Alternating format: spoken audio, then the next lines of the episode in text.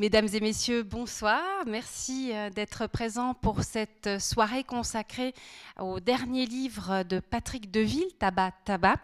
Avant de, rentrer de plein pied dans cette soirée, je me permets de vous annoncer nos prochains rendez-vous. Il y en aura deux la semaine prochaine. Ce sera une, semaine très marquée par euh, RTS, puisque mardi 17 avril, nous aurons le plaisir d'accueillir Alain Rébété, que vous connaissez certainement, euh, journaliste politique de la télévision RTS.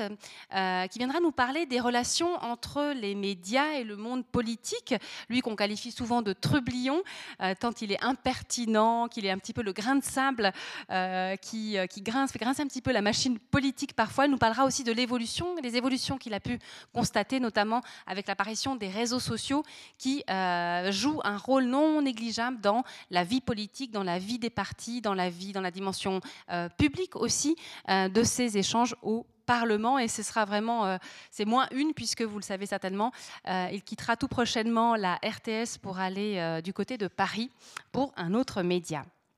Le jeudi, deux jours après, nous aurons le plaisir d'accueillir un ancien euh, journaliste de la RTS, Marc Decret, euh, et euh, son épouse Sylvie Cohen.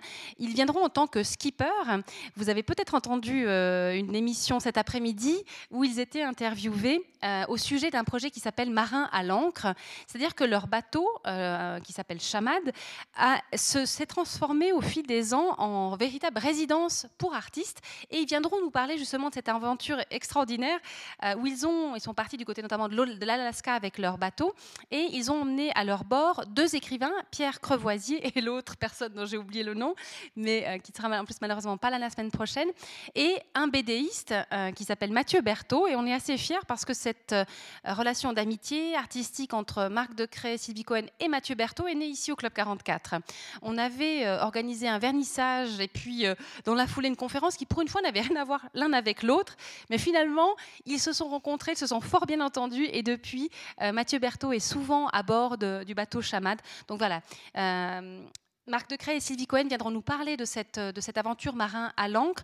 On aura le plaisir aussi d'avoir la projection d'un film pendant 26 minutes où on pourra justement euh, partir sur les traces de leur, de leur voyage. Donc voilà, si vous avez envie d'aventure et d'ailleurs, n'hésitez pas à venir également jeudi 19, ce sera à 20h15. Sinon, je vous rappelle l'exposition de David Marchand, Regard quotidien. Ce travail réalisé par le, alors ce qui est aujourd'hui Arc Info, mais qui était l'impartial, l'Express, euh, ce travail de commande, mais où on sent justement, même malgré la variété à la fois des thématiques, des lieux, des contextes et des années, puisque c'est un travail qui s'étale sur dix ans, où on sent la patte de ce très grand photographe euh, qui est de la région. J'aimerais adresser maintenant quelques remerciements. Tout d'abord à la librairie La Méridienne d'être là avec une partie des ouvrages, ou presque tous les ouvrages de, Patrick Deville, une grande partie des ouvrages de Patrick Deville. Merci beaucoup à la Méridienne. Merci beaucoup aussi à Vincent Frotté, euh, ici présent avec nous, qui est président du Club littéraire jurassien et avec qui on a construit cette, euh, cette soirée. C'est la deuxième, après celle avec Olivier Rollin. Et vraiment, on est très heureux de ce partenariat. Et j'invite Vincent Frotté à monter sur scène car il souhaite vous adresser quelques mots. La parole est à Vincent. Merci euh, Marie-Thérèse Bonadonna, merci le Club 44 de nous accueillir ce soir. Comme elle le dit très bien, c'est notre deuxième collaboration, après celle de la conférence d'Olivier Rollin il y a plus d'une année. Et euh, je voulais vous dire deux mots du Club littéraire jurassien. En fait, j'étais longtemps président du Cercle littéraire de la Société jurassienne d'émulation. Je suis jurassien, personne n'est parfait, voilà, voilà, donc on est heureux de, collaborer avec des Neuchâtelois. On, aime beaucoup le canton de Neuchâtel, on aime beaucoup la Chaux-de-Fonds en particulier. Et euh, donc, euh, après quatre ans de mandat en tant que président du club euh, littéraire de la Société géographicienne d'émulation, on a décidé de commun accord que je le quitterais pour refonder un club qui s'appelle non, non, pas un cercle, mais un club, on, on insiste sur le mot club, qui s'appelle Club littéraire jurassien, dont la vitrine Facebook, il faut en parler, Facebook c'est quand même avec toutes les histoires qu'il y a maintenant, je sais, mais enfin, compte euh, s'appelle La vraie vie, c'est la littérature, d'après la, un extrait de la fameuse digression de Proust dans le temps retrouvé, La vraie vie, c'est la littérature. Le site La vraie vie sur la littérature sur Facebook compte 19 000 membres aujourd'hui. Donc ça prend des proportions considérables et j'en suis pour le moins fier puisque c'est le club littéraire jurassien qui chapeaute cette page. Donc je vous encourage à en devenir membre. Maintenant, les raisons de l'invitation de Patrick Deville, elles sont simples. J'ai toujours été fasciné par son écriture. Euh, la première fois, la lecture de Peste et choléra, euh, qui pour moi, euh, comment dirais-je, Patrick Deville est pour moi un réinventeur du roman. Voilà. le roman doit être revu, à mon avis. Il y a eu le nouveau roman à un moment donné avec Butor et compagnie. maintenant, Patrick Deville vous le dira, il fait un roman non fictif. Depuis la fameuse césure entre ses cinq premiers romans et Pura Vida. Et je suis fasciné par son écriture, fasciné par cette révolution qu'il mène, qui durera 12 livres, d'après euh, ses dires. Euh, et euh, la deuxième raison, c'est une raison sentimentale et affective. L'éditeur de Patrick Deville n'est autre que Bernard Comment, mon ami de lycée, mon ami d'enfance, un de mes meilleurs potes. Et ça devait se fêter un jour ou l'autre. dernière chose, j'ai invité Patrick Deville à parler demain à la Fondation Bloch à Delémont, la Farbe autour de peste et choléra.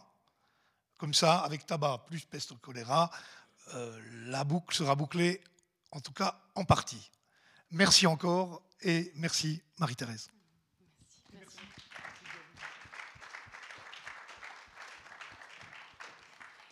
Merci à Vincent Frotté qui est vraiment un passionné de littérature, qui bouffe de la littérature, mais avec euh, conscience, avec amour, avec dévouement, avec constance. Et vraiment, je suis très admirative de, cette activité qu'a Vincent Frotté. Et je m'associe à, tes remerciements, remercier euh, Patrick Deville de nous avoir inscrits dans cette, euh, dans cette tournée en, Suisse. Il était à Genève hier, à la Société de lecture, et puis à la librairie Albatros. Et puis demain, effectivement, ce sera le canton du Jura. Je remercie enfin Patrick Ferla, journaliste indépendant euh, dont plusieurs ici parmi nous euh, sont des grands fans. Il est également président du prix du public de la RTS qui s'apprête à, je crois bientôt on connaîtra le grand vainqueur. Donc voilà, aussi là un amour pour la littérature et pour la culture en général euh, tout à fait remarquable. Et je suis très heureuse d'accueillir à nouveau Patrick Ferla qui va animer cette rencontre de main de maître. Merci aux deux Patrick. Bonne soirée à tous. Merci, je suis très heureux. Je suis très heureux de me retrouver ici à La Chaux-de-Fonds, parce que La Chaux-de-Fonds est une ville que je connais bien. Je n'y ai pas vécu, mais j'y ai beaucoup travaillé. Et c'est l'une de mes villes préférées euh, en Suisse romande. Et puis l'aventure du, Club 44, je crois que c'est vraiment un rendez-vous tout à fait unique dans, dans ce pays. Il n'y a pas d'équivalence que je connaisse. Euh, en Suisse romande à tout le moins. Et je suis naturellement très heureux de retrouver euh, Patrick Deville. Nous nous connaissons depuis un certain nombre d'années d'abord à la radio, ensuite dans des rencontres comme celle de ce soir. Vous dire très vite et très imparfaitement que Patrick Deville est un écrivain magnifique.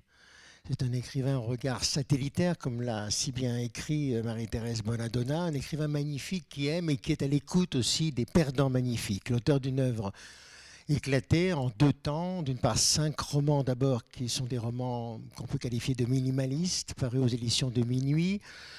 Et puis dès 2002-2003, des romans sans fiction qui l'ont conduit sur plus de cinq continents, en Amérique latine, au Cambodge, au Mexique, on en reparlera tout à l'heure. Euh, quand je dis qu'ils l'ont conduit, non seulement il s'est rendu sur place parce que le terrain dans son œuvre compte beaucoup, mais il y a vécu, notamment par exemple une dizaine d'années au Mexique. C'est donc un arpenteur de territoires, de sensibilités et de sentiments euh, souvent inconnus, des romans et des voyages au long cours qui allient l'observation de la vie quotidienne, les petites choses de la vie, euh, la poésie, la nostalgie et bien sûr aussi l'histoire.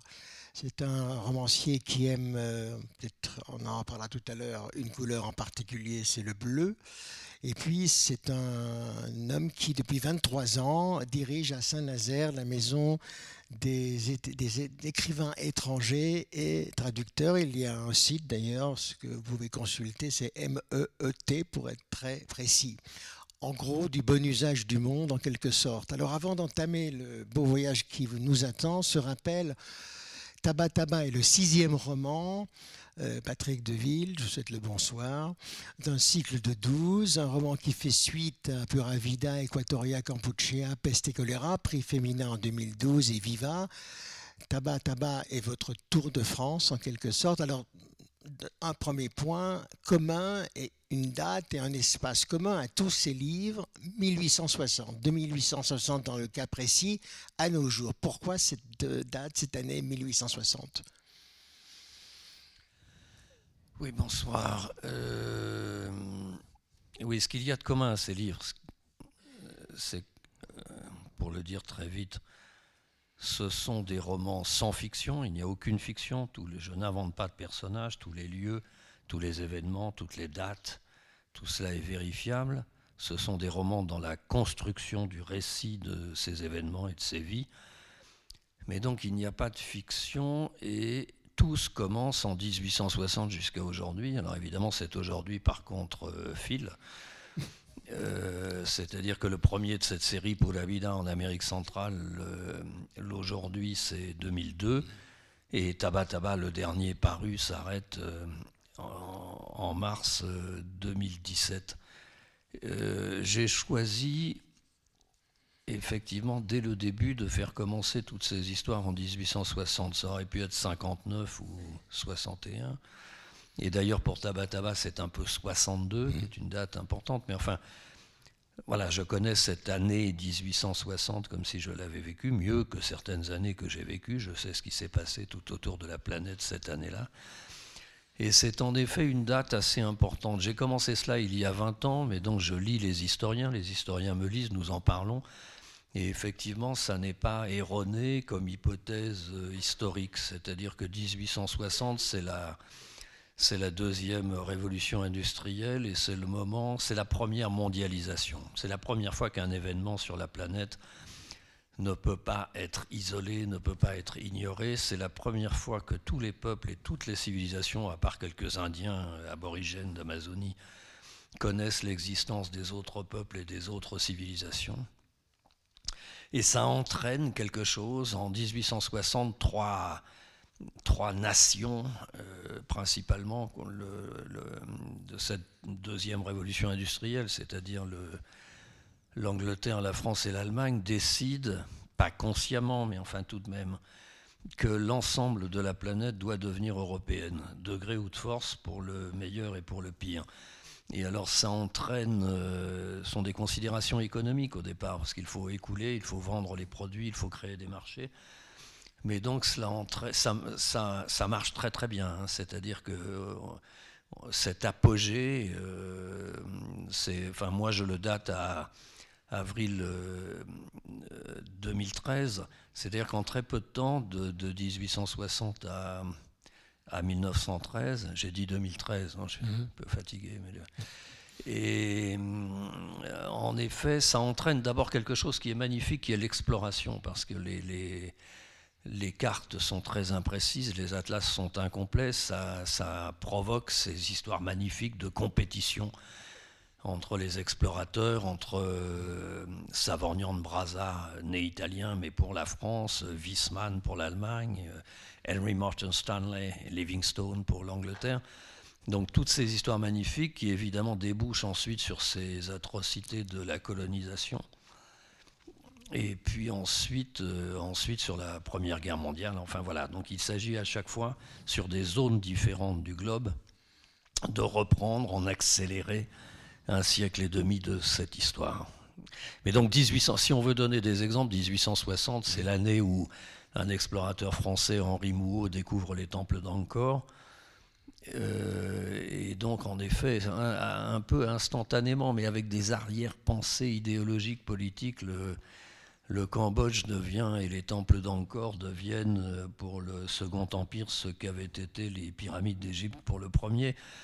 Le 1860, c'est l'année, s'agissant de, de, peste et choléra, c'est l'année où Louis Pasteur escalade la mer de glace au-dessus de Chamonix pour effectuer des prélèvements d'air pur et démontre qu'il n'y a pas de génération spontanée, c'est le début de la bactériologie.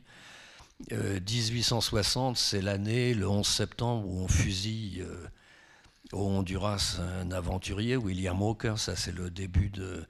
Enfin, c'est l'histoire du premier de, ce cycle, Pura Vida, et c'est ce qui entraîne... Euh, c'est ce qui entraîne ce qu'on appelle, nous, la guerre de sécession, la guerre civile aux États-Unis entre entre les sudistes et les Yankees, Euh, c'est le projet du canal interocéanique. C'est le moment aussi où les Saint-Simoniens en Égypte, avec Ferdinand de Lesseps, entreprennent le creusement du canal de Suez. Enfin, il se passe, voilà, la, planète est bouleversée et d'un coup, elle rétrécit très brusquement à partir de cette année 1860. Tabac Tabac est donc votre sixième roman. Euh, il appartient à un cycle que vous avez déterminé de 12 romans. Euh, ce sont des romans qui se répondent. Je veux dire que chacun d'entre eux, finalement, est ou sera un chapitre de ce cycle. Alors d'abord, comment avez-vous déterminé 12 romans et non pas 10 ou 15 Et ensuite, quel pari finalement à cette aventure euh, éditoriale d'écriture alors ces romans peuvent être lus indépendamment euh, les uns des autres, peuvent être lus dans le désordre, le mieux néanmoins étant de les lire euh, tous. Et non, effectivement, ces, romans sont, sont, indépendants, mais comme il s'agit tout de même, enfin c'est destiné au bout d'un moment à constituer une, euh, une œuvre unique, un très gros livre que je, que je vois en quatre trilogies. Donc, en effet, les trois premiers, Pura Vida, Equatoria et Kampuchea, donc en, en Amérique, en, Afrique et en Asie, ont été rassemblés en une seule trilogie. Je l'ai vu à la librairie Sick Transit. Et donc, effectivement, ça n'est pas la même chose de les lire dans, dans l'ordre. Et, ainsi, parce qu'il y a tout de même, même s'ils sont indépendants, d'abord des événements qui reviennent, des personnages qui reviennent, des écrivains qui reviennent. Et il y a, puisque moi j'ai l'architecture depuis plus de 20 ans du total, il y a ce qu'on appelle en architecture des pierres d'attente. Vous savez, comme ces moellons. Ce n'est pas le cas, je crois, dans les rues de la Chaux-de-Fonds, mais le, il y a euh, dans les immeubles haussmanniens à Paris, vous savez, parfois des, des, moellons comme ça à chaque étage qui sont un peu en équilibre et qui mmh. dépassent et qui étaient destinés à accueillir et accrocher l'immeuble euh, qui devait le jouxter. Comme ça ne s'est pas toujours produit, il y a parfois un peu ces moellons suspendus. Donc il y a en effet des personnages et des événements qui sont des pierres d'attente dans ces livres et qui, et qui réapparaissent ensuite, parce qu'il y a également des, des événements que je suis. Et ça, même si tout cela depuis 20 ans est construit, euh, évidemment, il y a beaucoup d'incertitudes. Je ne sais pas ce qui va se passer dans les zones sur lesquelles je, vais, sur lesquelles je travaille pour écrire les six suivants. Je ne sais pas ce que l'histoire va produire. Je ne sais pas les événements qui vont se passer. Et donc, non, je peux prendre deux exemples. Dans le premier, dans Pula Vida, je racontais très brièvement la mort par assassinat du cubain révolutionnaire euh, Julio Antonio Meya dans une rue de Mexico, assassiné à coups de pistolet alors qu'il marche sur le trottoir au bras de sa maîtresse Tina Modotti, la grande photographe italienne révolutionnaire. Et, mais je savais en écrivant cette phrase que je raconterais dans le détail cette histoire. Quand j'en arriverai au livre mexicain, c'est Viva, et donc c'est dix ans après que finalement j'écris cette histoire, mais dans le détail, mais elle apparaît déjà euh, avant. Et puis dans, des, choses qui peuvent être inattendues, il y a par exemple toujours dans Pula Vida cette histoire du, du, projet de canal interocéanique au Nicaragua, euh, puisque, vous savez, contrairement à cette phrase de Bismarck disant que c'est la géographie qui fait l'histoire, en Amérique centrale, c'est l'histoire qui a fait la géographie, puisque du, point de vue technique, du point de vue euh, géologique, évidemment, le canal devait être euh, au Nicaragua. Il y a, euh, entre l'embouchure du fleuve San Juan, côté Caraïbes, on débouche dans le grand lago Nicaragua, et ensuite il y a quelques dizaines de kilomètres pour atteindre le Pacifique. Et donc évidemment, le canal devait être là. En 1860, il y a cette guerre. La France du Second Empire y participe très modestement. Et euh, une fois William Walker fusillé, euh, la France obtient le, contrat du percement de ce canal, qui est donc confié à Ferdinand de Lesseps. Et puis finalement, les États-Unis d'Amérique s'insurgent, l'Angleterre également menace d'une guerre, la France jette l'éponge, et finalement l'empereur se tourne plus au nord vers le Mexique et envoie la mission militaire placer Maximilien sur le trône du, du Mexique. Et pendant un an, siècle et demi, ce projet du canal du Nicaragua, dont finalement le, canal sera, comme vous le savez, percé bien plus au sud, au, Panama, Mais néanmoins, ce projet de canal ressurgit pendant un siècle et demi, et même euh, César Augusto Sandino avait relancé le projet avant d'être assassiné en 1934. Et donc ça, je le racontais dans Pula Vida. Et il se trouve que Daniel Ortega, nous en parlions tout à l'heure, à nouveau au pouvoir au Nicaragua, euh, vient de signer, enfin en 2015, un contrat avec une société chinoise, euh, un contrat de 100 ans pour percer à nouveau ce canal. Et donc je suis retourné au Nicaragua enquêter sur ce projet euh, du, du, canal des Chinois. Donc il y a également des événements comme cela que je suis et qui sont imprévisibles. Je ne peux pas savoir évidemment ce qui va se passer Enfin, le plus probable étant que jamais il n'y aura un mètre de creuset de ce foutu canal et qu'en fait, ce qui intéresse les Chinois, c'est de spolier des terres agricoles comme un peu partout dans le monde. Mais là encore, de 1860 à aujourd'hui, euh, finalement, sur un siècle et demi, c'est aussi la lecture. Enfin, on voit tout autour de la planète euh, cette européanisation du monde dont je parlais tout à l'heure, à laquelle succède une américanisation du monde après la Seconde Guerre mondiale et même l'entre-deux-guerres, avec des tentatives avortées, vous le savez, de soviétisation du monde, et qu'il y a vraisemblablement, oui, une tentative, nous verrons bien si elle échoue, de, de sinisation du monde. Voilà, ce sont des, histoires comme ça, surtout autour de la planète, c'est-à-dire à la fois, puisque ce mot a été choisi euh, dans ces livres, à la fois euh, des histoires au ras du sol, des vies d'hommes, des rencontres d'anonymes, mais également des choses très intimes et personnelles, et puis de temps à autre un point de vue en effet satellitaire, essayant de regarder la planète de très loin dans son ensemble, ce qui est un peu le, le, projet de, de, ces livres. Et comment se définit, comment avez-vous défini le fait d'un cycle de 12 euh, romans? Je ne sais pas trop, mais enfin je disais que 12 c'est un chiffre assez rond. Quoi. Enfin, il y a les 12 mois. Non, c'est vrai. Il y a les 12 mois, les 12 heures, parce qu'il y a, il y a, je ne vais pas parler des 12 apôtres, mais il y a, euh, il y en effet euh, une progression géographique à ces livres, dont je ne veux pas, euh, je ne veux pas me dérouter.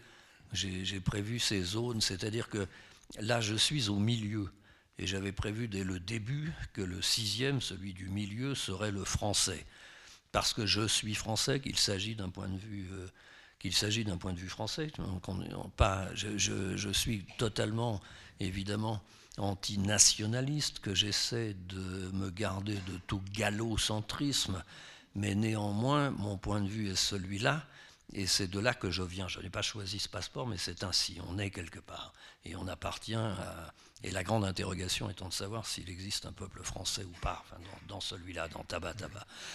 Mais donc, il y a une progression géographique. C'est-à-dire que, pour le dire très vite, si on a encore cinq minutes, le, le premier Pura Vida est un roman centra-américain. C'est-à-dire que j'ai découpé un très grand rectangle vertical Guatemala, Belize, euh, Honduras, El Salvador, euh, Nicaragua, Panama, enfin Costa Rica, Panama et, jusqu'au Venezuela, et en incluant dans ce grand rectangle Cuba, puisqu'on ne peut pas raconter un siècle et demi de l'histoire de l'Amérique centrale sans un siècle et demi d'histoire de Cuba. Et ensuite, j'ai décidé de de continuer d'ouest en est, c'est-à-dire que le suivant, le roman africain Equatoria, est une traversée de l'Afrique à hauteur de l'équateur, de Sao Tomé Principe dans, dans l'Atlantique jusqu'à Zanzibar dans l'Indien. Ensuite, en remontant vers le nord-est, euh, Kampuchea, pour lequel j'ai suivi pendant trois ans le, projet, le procès des des Khmers rouges à Phnom Penh, c'est cette zone euh, Birmanie, Thaïlande, Laos, mais surtout évidemment euh, Cambodge. Euh, peste et choléra est encore un peu plus à l'est puisqu'il se termine avec la mort d'Alexandre Yersin à Nha Trang dans l'actuel Vietnam. Et en face de quoi il y a le, le port d'Acapulco où débarque Malcolm Lowry en novembre 1936, et c'est le début du, livre mexicain, Viva, qui se termine de l'autre côté du Mexique, à Veracruz, côté Caraïbes, ce même mois de novembre 1936, quand Antonin Artaud embarque sur la ligne régulière de paquebot à bord du Mexique, et la ligne régulière était Veracruz, La Havane, Saint-Nazaire. Et Taba Taba commence à Saint-Nazaire. Et, c'est à la fois un tour de la France et un demi-tour sur moi-même. Et, les six suivants sont un deuxième tour du monde dans l'autre sens, de, l'est vers l'ouest, sur des zones géographiques différentes. Voilà, il y a également cette progression géographique. Une précision, Patrick Deville, sur laquelle nous reviendrons. Euh, jusqu'ici, les cinq premiers romans de ce cycle mettaient en scène des personnages qui ont fait l'histoire. Avec Tabat Tabat, c'est le point de vue de celles et ceux qui l'ont subi, en l'occurrence euh, vous, votre famille. C'est donc dire à la fois la dimension universelle et intime, hein, autobiographique de, ce livre. Alors il y a ce questionnement, là je vous cite page 50, comme s'ils étaient tous des Lazars que je contraignais à sortir du tombeau, à se relever, à rejouer leur vie, mais en papier. Oui, c'est-à-dire, euh, bon, ce que je cherchais en inventant cette forme, puisque avant j'ai écrit, comme le disait Patrick Ferlat, des romans euh, de fiction et de fiction expérimentale aux éditions de minuit. Donc les éditions de minuit, vous savez, c'est une maison très particulière. Il n'y a jamais eu plus de 15 écrivains vivants à la fois. On en sortait les pieds devant et, Jérôme Lindon parfois prenait un jeune homme. Mais euh, donc évidemment, je viens de ce catalogue. J'avais lu évidemment les. D'abord, quand on commence à écrire, généralement, on envoie son texte à la maison d'édition dont on vénère le catalogue. C'est ainsi qu'on commence. Et donc, euh, oui, il y avait cette génération des grands-parents, enfin, Beckett, Duras, Simon, euh, enfin, vous les connaissez tous. Et c'est là que je voulais publier. Mais donc, il y avait tout de même une espèce de poids, enfin, qu'il soit conscient ou inconscient. Et ces cinq romans que j'ai publiés aux éditions de minuit étaient, disons, de la fiction expérimentale du XXe siècle, euh, post-nouveau roman, mais assez vite, j'étais beaucoup trop, pas l'étroit là-dedans. J'ai mis des années à essayer d'inventer une forme différente qui me permit de, d'écrire autre chose et de plus vaste et surtout euh, ce à quoi je crois être parvenu, c'est peut-être me vanter beaucoup, mais en inventant cette forme nouvelle, euh, il m'est possible de jouer sur l'ensemble des genres littéraires comme l'ensemble des instruments. Et c'est réellement ce que je cherchais. Euh, tous ces livres sont constitués de chapitres brefs, commençant tous par un titre en grâce en majuscule. Et cette espèce d'interruption des titres euh, entre les chapitres brefs me permet d'un chapitre à l'autre de passer d'un genre littéraire à l'autre et de jouer de, avec un bonheur, enfin en tout cas je ne sais pas, je l'espère, euh, à la lecture, mais en tout cas à l'écriture, la plus grande jubilation est effectivement de jouer de tout cet éventail des genres littéraires et de passer d'un genre littéraire à un autre.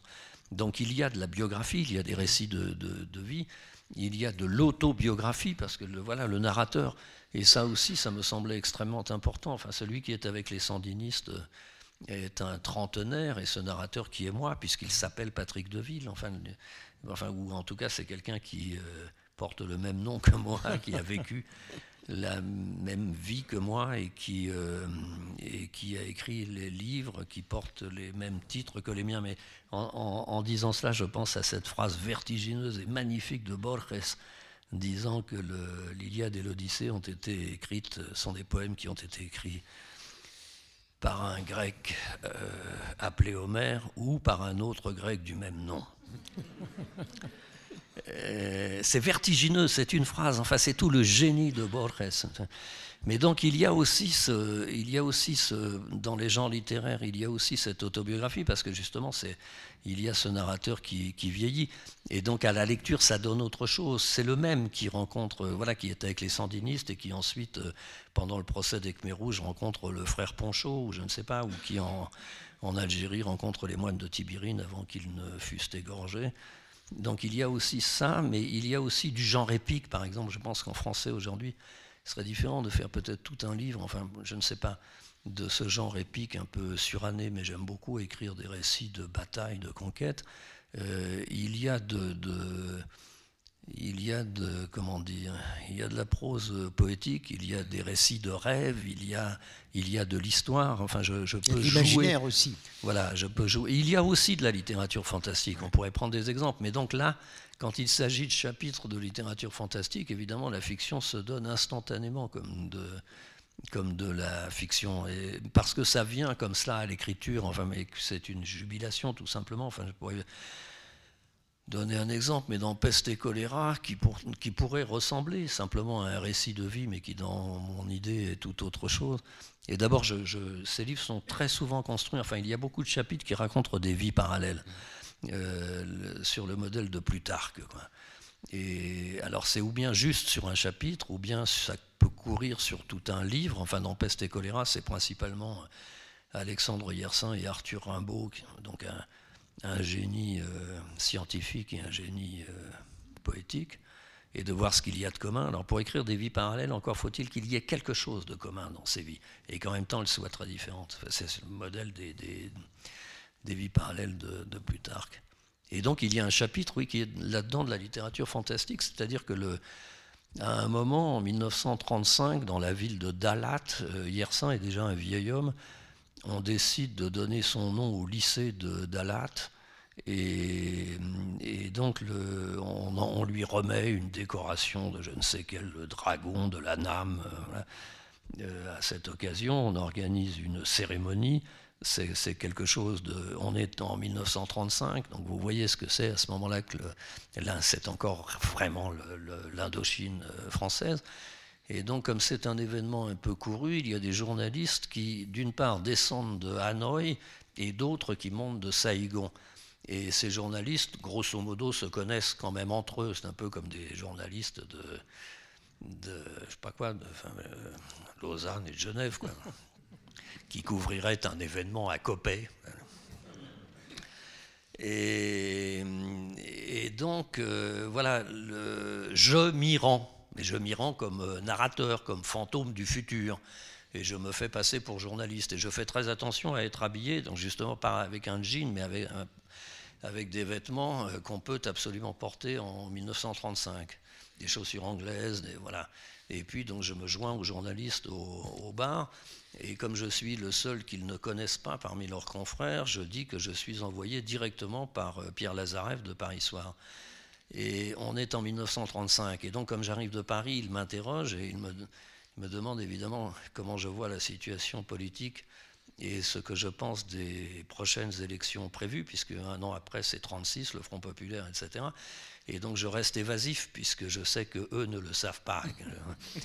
et, et, donc j'ai, euh, comme ce soir, dans ma poche, un paquet de Marlboro Light, et je brûle d'envie d'en allumer une comme à l'instant.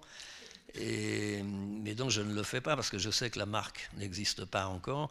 Mais malheureusement, j'ai oublié, et là je ne l'ai pas oublié ce soir, de couper mon téléphone portable. Et donc ça sonne et je prends la communication. Donc là, la police arrive puisque c'est un événement tout de même important. On regarde ce que c'est que cet appareil. On m'interroge. Et là, je décide de ne plus mentir et je dis que voilà, je viens de 2012. Et, et, pour le prouver, je dis, et voilà, et donc euh, l'année prochaine, en 36, le Front Populaire sera élu euh, en France. Et puis, tenez-vous bien, euh, dans quatre ans, il y aura à nouveau une guerre mondiale. Et ici, à Dalat, il y aura une invasion japonaise et les Français seront zigouillés. Et, voilà, et ensuite, il y aura une autre guerre. Les communistes vont s'installer. Il y aura une guerre contre les Américains qui sera gagnée par les Vietnamiens, etc. Et donc là, on me passe la camisole de force et on me fait une piqûre. Donc là, c'est de la fiction, mais qui se donne ouvertement comme de la fiction, avec cette idée qu'effectivement, si l'un d'entre nous ce soir racontait euh, l'avenir de la chaux de fond pendant les 30 ans à venir, on l'incarcérerait immédiatement dans un hôpital psychiatrique. Le voyage, l'écriture, euh, il faut beaucoup de courage et de, confiance pour écrire. Euh, oui, oui, oui, non, mais effectivement, ça, comment dire, il y a, il y a des littératures comme Patrick Ferlat le, racontait. D'abord, ces livres sont très méta-littéraires également. C'est aussi, dans ces livres, il y a ma bibliothèque mondiale, subjective. Il y a énormément d'écrivains.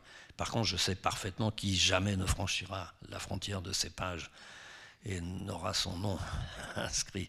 Mais donc, euh, donc il s'agit effectivement aussi d'une révérence, d'un exercice d'admiration, bien sûr, et qu'on n'écrit jamais, on ne fait jamais que poursuivre, enfin le travail de nos devanciers, mais il y a des littératures. Et l'histoire des littératures est différente enfin, les unes des autres. Et moi j'appartiens à la littérature française même si je lis toutes les littératures du monde, même si pour écrire ces livres et qu'il y a beaucoup de, voilà dans le précédent, dans le mexicain. Enfin, c'est d'abord le, premier travail de lire. J'ai lu toute la littérature mexicaine, enfin les grands morts, Juan Orulfo, mais ensuite j'ai lu évidemment les contemporains. Je les ai rencontrés pendant ces dix ans. Et de nombreux écrivains mexicains vivants sont devenus mes amis et sont dans ce livre vivant. Mario Bellatin, Juan Villoro, Carlos Monsiváis, etc mais moi, j'écris en français et je, travaille dans l'histoire de cette littérature française, qui donc est un peu particulière. Mais de la même façon qu'il y a une géographie, de la même façon qu'il y a une histoire des littératures, il y a aussi une géographie des, littératures. Et justement, ça, c'est extrêmement intéressant. Les genres littéraires ne sont pas exactement les mêmes d'une littérature à une autre parce que l'histoire et les écrivains ne sont pas les mêmes.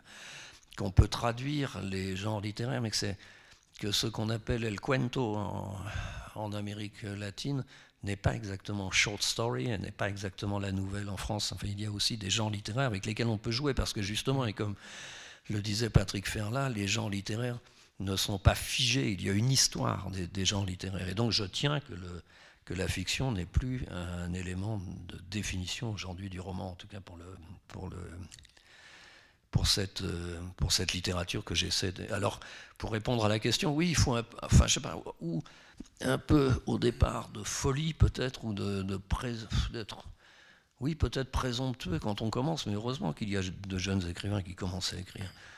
Euh, au bout d'un moment, le, le temps passant, euh, oui, il faut être très gonflé pour avoir le, je sais pas, le culot incroyable d'ajouter une phrase en français à l'histoire de la littérature française. Mais, euh, mais heureusement qu'il y a de jeunes écrivains culottés qui commencent et qui, et qui n'ont pas peur d'écrire euh, d'écrire à nouveau en français. C'est vrai qu'on pourrait être écrasé davantage, davantage dans la littérature de langue française que dans d'autres littératures. Enfin, il suffit de se retourner.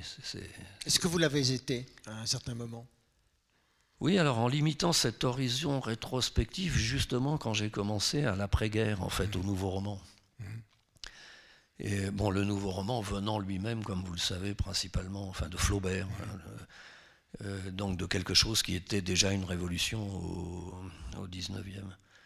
Mais là, je, m'excuse pour faire là, parce qu'on l'a déjà mentionné hier, mais je, peux peut-être raconter à nouveau cette lecture que je viens de faire de, de Triste Tropique de, Lévi-Strauss. Là, je prépare le prochain, c'est l'Amazonien, donc je suis en train de venir à bout de, cette, enfin de venir à bout, oui, de cette bibliographie, quoi, de, de dizaines et de dizaines de livres. Et donc j'ai entrepris de relire pour la première fois depuis 40 ans euh, Triste Tropique de Lévi-Strauss.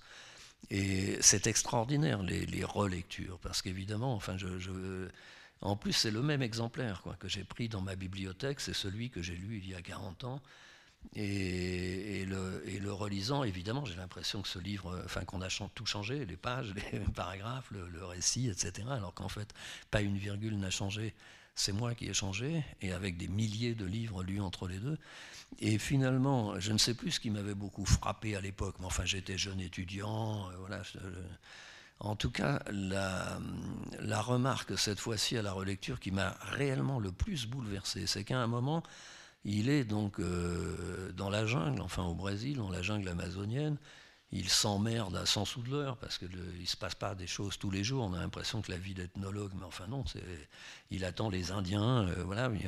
Et puis c'est quand même ça, c'est en 1938. Il n'a pas de Walkman, ni de iPhone, ni donc, euh, et de tête, et ça c'est très très beau, il a en tête euh, un, morceau de Chopin, qui est le, voilà, le opus 10-3. Et donc il l'a en tête, voilà, il l'entend. Et, il peste un peu contre cela en se disant, et pourquoi est-ce que c'est ça que j'ai en tête et pas Debussy, euh, qui est bien meilleur? Et là, il a cette remarque en réentendant dans son cerveau Chopin, de dire, oui, mais finalement, ce que je découvre là dans, dans Chopin, Et c'est quelque chose que je ne découvrirais pas, cette beauté, si je ne connaissais pas Debussy. Et il a cette idée géniale que finalement, euh, parce qu'il y a eu après Debussy, il est capable de voir dans Chopin quelque chose qui était encore à l'ordre de prémisse et qui est extraordinaire. Et ça, cette remarque m'a bouleversé parce que cela veut dire que non seulement en écrivant un nouveau livre, on bouleverse les précédents, mais ça, c'est mon entreprise. Tout le monde n'écrit pas des cycles aussi longs et déraisonnables. évidemment, je sais bien qu'en écrivant Tabataba, je bouleverse la lecture possible de, de Pula Vida, d'Equatoria ou de, de, Viva. Mais ça veut dire aussi que euh, quelqu'un écrivant aujourd'hui bouleverse, après qu'on l'a lu, la lecture nouvelle qu'on peut faire de Flaubert. Et ça, c'est c'est magnifique. Enfin, c'est le, fait, enfin, cette espèce de continuum de, ben, la civilisation, de, la culture, de l'histoire de l'art. Taba Taba, sixième roman. Euh, vous l'avez dit à l'instant, tout à l'heure. Euh, c'est un tour de France sur lequel on va bien sûr s'arrêter. Euh, tous les personnages que vous retrouvez, que nous retrouvons au cours de ce tour de France, tous ne sont pas morts, il en est des vivants, vous l'avez dit. Comment est-ce qu'ils ont réagi euh, à se retrouver dans ce livre, s'ils l'ont lu ou découvert? Non, ça, j'ai pas tellement envie d'en parler. Euh, non, euh, d'abord, non, mais il est logique de prendre tous les risques. puisque vous lisiez tout à l'heure cette phrase sur les Lazars euh, levés du, tombeau. Comme s'ils étaient tous des Lazars que je contraignais à sortir du tombeau, à se relever, à rejouer leur vie, mais en papier. Et puis je réponds à ce moment-là par la même occasion à cette question sur. En effet, autant j'ai écrit des vies de, personnes qui ont fait l'histoire. Là, s'agissant de la France, c'est sur un, siècle et demi, mais depuis très très longtemps, depuis, depuis euh, j'ai décidé de travailler sur des, cinq générations d'archives familiales. J'appartiens à une famille un peu psychopathe qui a tout conservé depuis le Second Empire. Et, donc, euh, j'ai raconté là la vie de gens qui n'ont pas du tout fait l'histoire, mais qui l'ont subi. Et, une, famille dans une famille qui n'a pas d'intérêt, c'est tout l'intérêt littéraire de cette famille c'est que personne n'a découvert le bacille de la peste, personne n'a commis de crime atroce. Ce sont des gens qui ont essayé, comme des millions d'autres Français, de mener leur vie au milieu du maelstrom, du tourbillon, des horreurs. Les trois guerres. Principalement des trois guerres de 70, 14, 40. Et, donc j'ai décidé de, construire ce livre comme cela. Alors évidemment, la plupart sont morts euh, sur ces cinq générations. Et quant aux vivants, oui, voilà, effectivement. Mais ça, euh, comment On ne peut pas, justement, ça faisait partie de ce scrupule. Enfin, il y a toujours, mais on doit prendre tous les risques quand on écrit. Mais il me semblait honnête, euh, tirant cela de, du tombeau. Après tout, ce sont des gens qui auraient mérité d'avoir euh, l'oubli, le, voilà, qui ont mmh. vécu, qu'on les, qu'on les oublie. Et les tyrans du néant et de cette amnésie, il m'aurait semblé euh, coupable de, ne pas moi aussi prendre tous mes risques et de, raconter aussi très intimement ma vie. Et alors par contre, évidemment, quand on fait ça, on, comment, on s'expose à des dommages collatéraux. Un premier extrait, si vous le voulez bien, Patrick Deville, donc de Tabac Tabac, c'est le début de votre roman parce que je sais que vous lisez très très bien, que vous aimez lire. Peut-être pas ce soir, je suis fatigué. Euh, c'est le premier chapitre. À la toute extrémité de l'estuaire de la Loire, au centre des terres émergées de l'hémisphère nord, une porte en pierre dresse au-dessus du fleuve son arc de triomphe modeste et sa grille à deux vantaux. De monumental, elle n'a que le nom. Il fallait qu'il y eût au Lazaret un monument, et ce serait elle, n'ouvrant sur rien, visible de loin par les navires à l'entrée du chenal, du même gris vert que les eaux douces et salées qui se mêlent devant elle. Ces barreaux métalliques ménagent un espace où je me glisse tous les matins de profil pour descendre sur la plage et m'accroupir comme un géant au bord des trous d'eau qu'abandonne la marée au creux des rochers. Entre mes sandalettes, chacune de ces flaques est une réduction de mer intérieure avec ses falaises, ses végétations d'algues flottantes, qu'il faut écarter comme une chevelure pour débusquer les crabes pinces sans rire, suivre la panique des crevettes transparentes et parfois des civelles ou des alevins de mulets. J'abandonnai ces histoires naturelles en 1965, lorsqu'il fut décidé que c'était assez, huit ans à l'intérieur d'un hôpital psychiatrique, même avec cette possibilité que m'offraient mes épaules d'hirondelle de me faufiler si vite hors de la cage. Jamais jusqu'alors je n'avais employé le mot fou, ni le mot estvert. J'ignorais encore que Lazaret pouvait s'écrire sans majuscule et qu'il était un nom commun. Ils vivent au Lazaret, disaient les gamins de Mindin, fils des marins pêcheurs enroulant des mécaniques, chez les fous. Je haussais les épaules et n'essayais pas d'expliquer plus avant le bonheur de vivre au Lazaret, vers lequel je rentrais à tire d'aile. À l'intérieur, pour désigner le millier d'insanes qui nous entouraient, nous utilisions le mot pensionnaire. Ainsi le monde, cette quinzaine d'hectares le long du fleuve, inaccessible, isolé par un chemin de ronde et une clôture ininterrompue sur son pourtour, se partageait-il entre les pensionnaires et le personnel, catégorie plus poreuse qu'on ne pourrait le supposer, car nombre des malades les moins atteints, simples d'esprit ou idiots de village déposés là par l'exode rural, travaillaient alors au jardin ou à la menuiserie, à la peinture ou à la buanderie, à la cuisine, car le lazaret était empli de majuscules.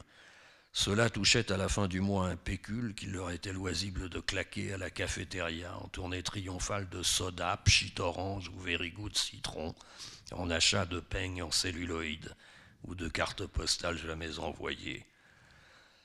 Si je ne faisais qu'apercevoir certains psychopathes agités, ceux dont le visage blême, la bouche ouverte, le regard révulsé vers le centre de leur cerveau et leur propre énigme étaient coiffés de casques de cuir brun, les autres déambulaient sur le sable des allées sous les pins, vêtus de drap bleu, avec des allures songeuses de philosophes antiques ou de traînes savates, s'asseyaient sur les bancs pour deviser, se rendaient visite de pavillon à pavillon en fin d'après-midi.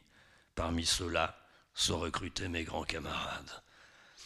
L'un d'eux surtout, un solitaire ténébreux, connu sous le seul nom de Tabac Tabac, pouvait attendre, si le temps le permettait, plusieurs heures assis sur les marches de la porte monumentale, balançant lentement le torse d'avant en arrière devant les eaux grises et vertes, et psalmodiant tabac, tabac, tabac, tabac, tabac, tabac, avec une coupure parfaite au milieu de l'alexandrin, le torse atteignant sa position basse à la fin du premier hémistiche, se relevant en prononçant le second sans même paraître en panne de clope. C'était plus de quarante ans avant que la poste ne gommât le mégot de Malraux sur ses timbres. L'administration hospitalière, encore peu sensible au tabagisme en général, et confrontée ici à des problèmes d'une autre acuité, faisait distribuer aux pensionnaires des paquets de gauloises troupes, lesquels étaient prélevés sur les lots de tabac de deuxième catégorie que la CETA produisait alors pour les soldats de deuxième classe au casse-pipe en Algérie. On en trouvait aussi à la cafétéria. Mais Tabataba semblait invoquer autre chose, de plus grand et de plus mystérieux, confusément mais obstinément, les cheveux au vent, assis sur les marches de la porte monumentale, dressant sa belle gueule de poète ou de prophète, déjanté au-dessus du fleuve. Merci pour euh, cette magnifique lecture. C'est donc dans un, asile psychiatrique que vous avez passé une partie de votre euh, enfance, premier enfermement. Le deuxième a trait à un enfermement euh, physique, puisqu'atteint d'une malformation de la hanche, vous avez été opéré et placé, enfermé, littéralement dit, dans, une, dans un corset ou une coquille de plate durant plus d'une année. Vous aviez 7-8 ans. quel souvenir poignant vous conservez de, de ces années-là où, comme vous le dites, vous étiez euh, finalement, vous n'alliez pas en classe avec d'autres, d'autres camarades, vous étiez immobile, euh, condamné à l'immobilité Je me suis dit que ça, allait faire un, super bon sujet de livre. oui. ce sont des, hôpitaux psychiatriques comme il n'en existe plus. Quoi. Le, ce, lieu avait été créé au début pour être un lazaret pour marins infestés. C'est Adrien Proust, le père de Marcel, qui veillait alors au cordon sanitaire. Et ce lazaret, il est donc rive gauche de l'estuaire de la Loire à sa toute extrémité, en face du port de Saint-Nazaire. Et ce port de Saint-Nazaire a été construit en 1862. C'est là qu'a été construit le premier navire à coque en fer en France par les Saint-Simoniens qui révolutionnent l'industrie à l'époque. Et c'est lié évidemment, c'est de là aussi que part le corps expéditionnaire français chargé d'aller placer Maximilien sur le trône du Mexique. Et le corps expéditionnaire revient avec la fièvre jaune. Et donc en catastrophe, on construit ce lazaret euh, pour marins infestés, contagieux, donc sur l'autre rive du fleuve, comme il y en avait ailleurs euh, un peu partout. Et, et donc, le, Bon, beaucoup de vicissitudes, ça devient euh, évidemment un hôpital euh, pendant la Première Guerre mondiale pour les poilus euh, gazés, etc.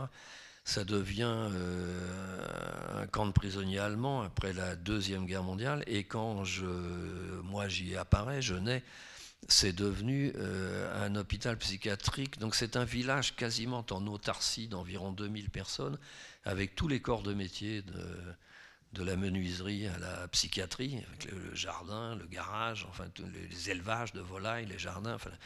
et, donc tout le monde est enfermé là-dedans avec un chemin de ronde, comme je le, dis. Et au milieu de tout cela, de manière assez curieuse, mon père y dirigeait un théâtre. Parce qu'on pensait que le, voilà, que le théâtre, la musique, y avait aussi, voilà, c'était un théâtre à l'italienne avec une fosse d'orchestre. Hein et parce qu'on pensait que le, théâtre, des comédies, des, opérettes, etc., et de la musique pouvaient aider. Euh, c'est une fondation euh, voilà, de, théâtre à l'hôpital, la fondation Ansaldi, et que tout cela ne pouvait faire que du bien aux cinglés. Et, et donc, effectivement, voilà, grandissant là-dedans, étant en plus euh, absolument immobile, ficelé sur une carriole à roulettes, euh, c'était un endroit un peu particulier, mais et donc je me suis dit, oui, qu'un jour ou l'autre, j'allais écrire la vie de ce tabac tabac qui, qui, a été mon meilleur camarade, qui était un adulte cinglé qui n'avait plus à sa disposition que ces deux syllabes, enfin comme je viens de le lire, qui à longueur de journée psalmodiait cet alexandrin magnifique sans les paroles. Donc, euh, raccourci stupéfiant, à 7-8 ans, vous décidez de devenir écrivain, et c'est pour écrire Tabac Tabac que vous l'êtes euh, devenu? En tout cas, je pense, j'ai pris cette décision, mais le, je pense, je crois, j'espère, je ne sais pas, que beaucoup d'enfants euh, prennent cette décision, enfin que de d'écrire des livres, de devenir écrivain, etc. Ensuite, ensuite, généralement, ça ne marche pas. Ce qui est normal, mm. c'est que ça ne marche pas. Et puis, euh, donc certains jettent l'éponge, d'autres euh, s'évertuent, euh, ça ne marche pas non plus. Et puis, par le. et quand ça marche, c'est anormal On ne sait pas. Bien sûr, oui, bien sûr. oui, oui, je pense au. Voilà, ce, truc, j'ai écrit il n'y a pas longtemps un texte pour mon ami Pierre Michon, où je reprenais son truc, là, du poète aux 800 cahiers, et en, et, en, disant, voilà, on ne sait pas ce qui lui a manqué. Est-ce que est-ce que c'est l'œuvre ou l'accueil de l'œuvre? Enfin, tout ça est très, très étonnant. Et en disant, voilà, ces 800 cahiers, vraisemblablement, ce sont les éboueurs kabyles qui les ont mis dans la benne roulante au matin. Et ce poète euh, avorté, donc malgré l'écriture de 800 cahiers, euh, Michon a découvert son existence et c'était un ami de Saint-Gria. Écrire, c'est-à-dire? Écrire, c'est-à-dire, pour l'interrogation Oui, non, mais c'est un peu intransitif, écrire. Après, il faut bien écrire quelque chose. oui, mais c'est... Quand à 7-8 ans, vous décidez que je, serai écrivain, j'écrirai, c'est quoi? Ah oui, ma première tentative, pour parce qu'elle est, est rigolote et absolument vraie, que je l'écris là-dedans. Je n'écris pas de fiction, mais en effet, le, le premier livre que j'ai écrit, puisque d'une part j'étais totalement immobile et donc on m'avait, euh, j'étais devenu un tyran parce qu'on m'avait capturé, je marchais, je savais ce que c'était que de descendre sur la plage, d'aller dans les, flaques, bord de mer, attraper des crabes, etc. Et donc on m'a capturé, on m'a opéré, et alors que je savais parfaitement ce que c'était que marcher, j'ai passé à peu près un an et demi comme cela, complètement à l'horizontale, les jambes au grand écart et les bigorneaux à l'air Et, et, donc on me traînait, euh, sachant pas quoi faire de moi. Donc on m'avait appris à lire, on m'avait appris les disciplines scolaires. On vous a offert deux livres hein, qui vous ont marqué. c'est ça. On m'a offert enfin, le, premier. Voilà, je ne, je ne, sais par quelle perversité on m'a offert un livre pour enfants qui est le, le premier livre que j'ai lu euh, moi-même, dont le titre était, dont je possède toujours l'exemplaire, dont le titre était Le tapis volant, et c'était l'histoire d'un môme de mon âge, mais qui lui avait un tapis, et il suffisait de dire abracadabra, et il se retrouvait dans la jungle, en Perse, etc. Alors que moi j'étais saucissonné sur ma carriole. Ce qui vous est arrivé par la suite. Donc. Voilà. Et oui, non, mais depuis, euh, effectivement, depuis donc euh, plus de 50 ans, je, réécris le tapis volant. J'écris le tapis volant. vous êtes sur un tapis volant. Oui, oui, je n'ai jamais fait que ça. Mais donc le premier livre que j'ai écrit, c'est parce qu'on me traînait évidemment, euh, ne sachant pas quoi faire de moi, aux répétitions de théâtre. Et puis après les répétitions aux représentations. Donc finalement, évidemment, je, finissais par, euh, par connaître euh, par cœur le, truc. Et donc à un moment, mon père mettait en scène une histoire que je trouvais magnifique et je trouvais ridicule, enfin dommage, gaspillage, de, de réserver cette histoire qui me plaisait beaucoup à quelques représentations devant ce public qui, vous l'imaginez, un public de cinglés euh, assez peu attentif et exagérément exubérant. Et donc je m'étais dit voilà que cet auteur était bien inconscient de confier ça à mon père et qu'il aurait mieux fait de l'écrire. Et puisqu'il ne l'avait pas fait, je me suis dit que j'allais l'écrire et la porter à la connaissance d'un bien plus vaste public. Et donc j'ai écrit ce, livre, je l'ai évidemment signé de mon nom, parce qu'après tout c'est moi qui l'avais écrit, et que j'avais façonné le livre, j'avais fait une couverture, euh, etc. Et que j'ignorais qui, euh, était euh, ce Victor Hugo qui aurait mieux fait de, publier ça au lieu de le donner à mon père. Et c'était une adaptation des Travailleurs de la mer, magnifique, mais voilà.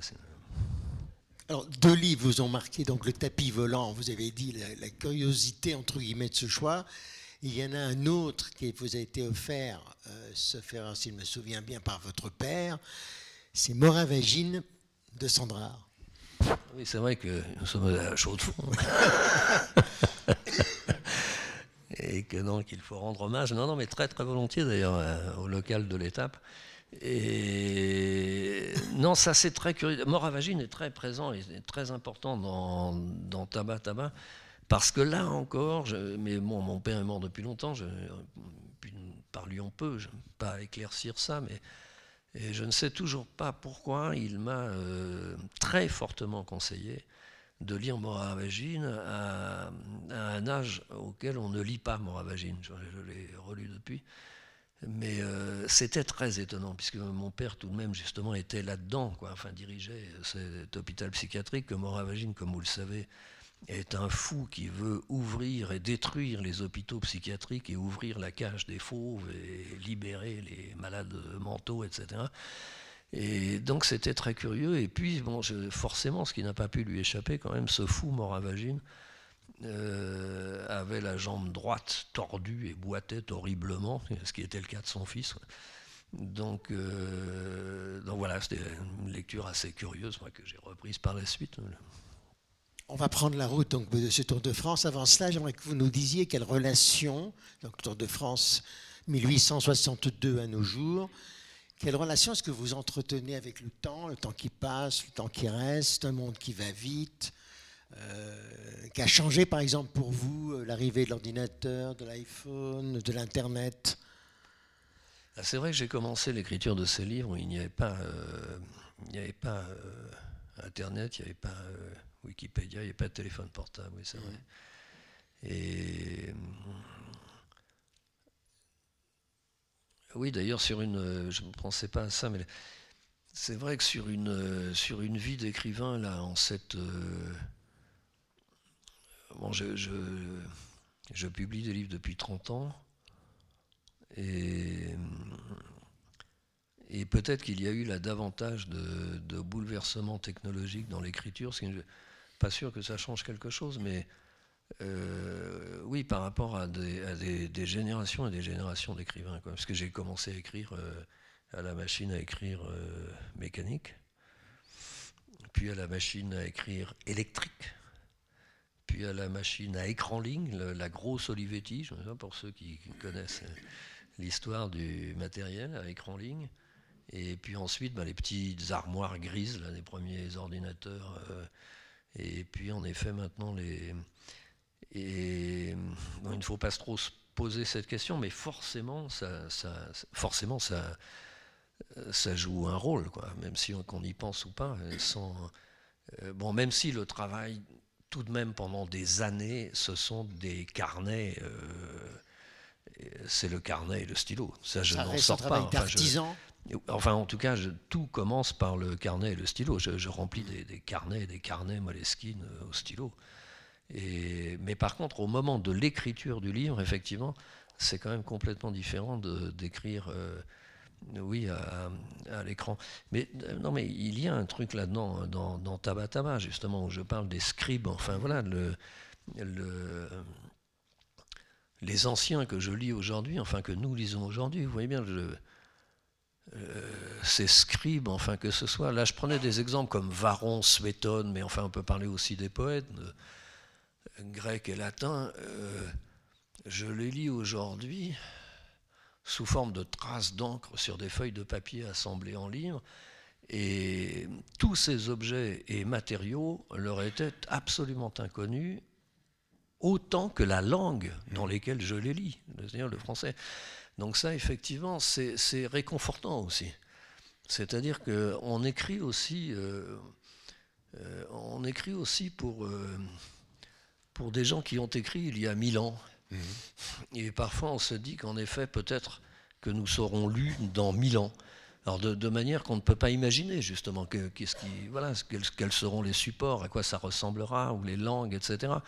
Mais il n'empêche que bien évidemment, quand je lis euh, même dans un livre et même dans une langue dont ils ne pouvaient pas avoir l'idée quand je les lis, ils sont mes contemporains, ils sont mes frères, ils sont à côté de moi comme, comme vous ce soir. Enfin, le temps de la lecture, nous sommes les mêmes parce que les grandes interrogations, comment vivre, comment se démerder avec euh, notre existence, les, passions, les espoirs, etc., tout cela n'a pas varié d'un pouce, quelles que soient les, quelles que soient les, évolutions technologiques. Euh, et oui, donc c'est quelque chose de vertigineux, oui, d'imaginer, euh, oui, euh, être lu dans mille ans, comme ça, comme, comme nous lisons les, les, textes qui ont mille ans.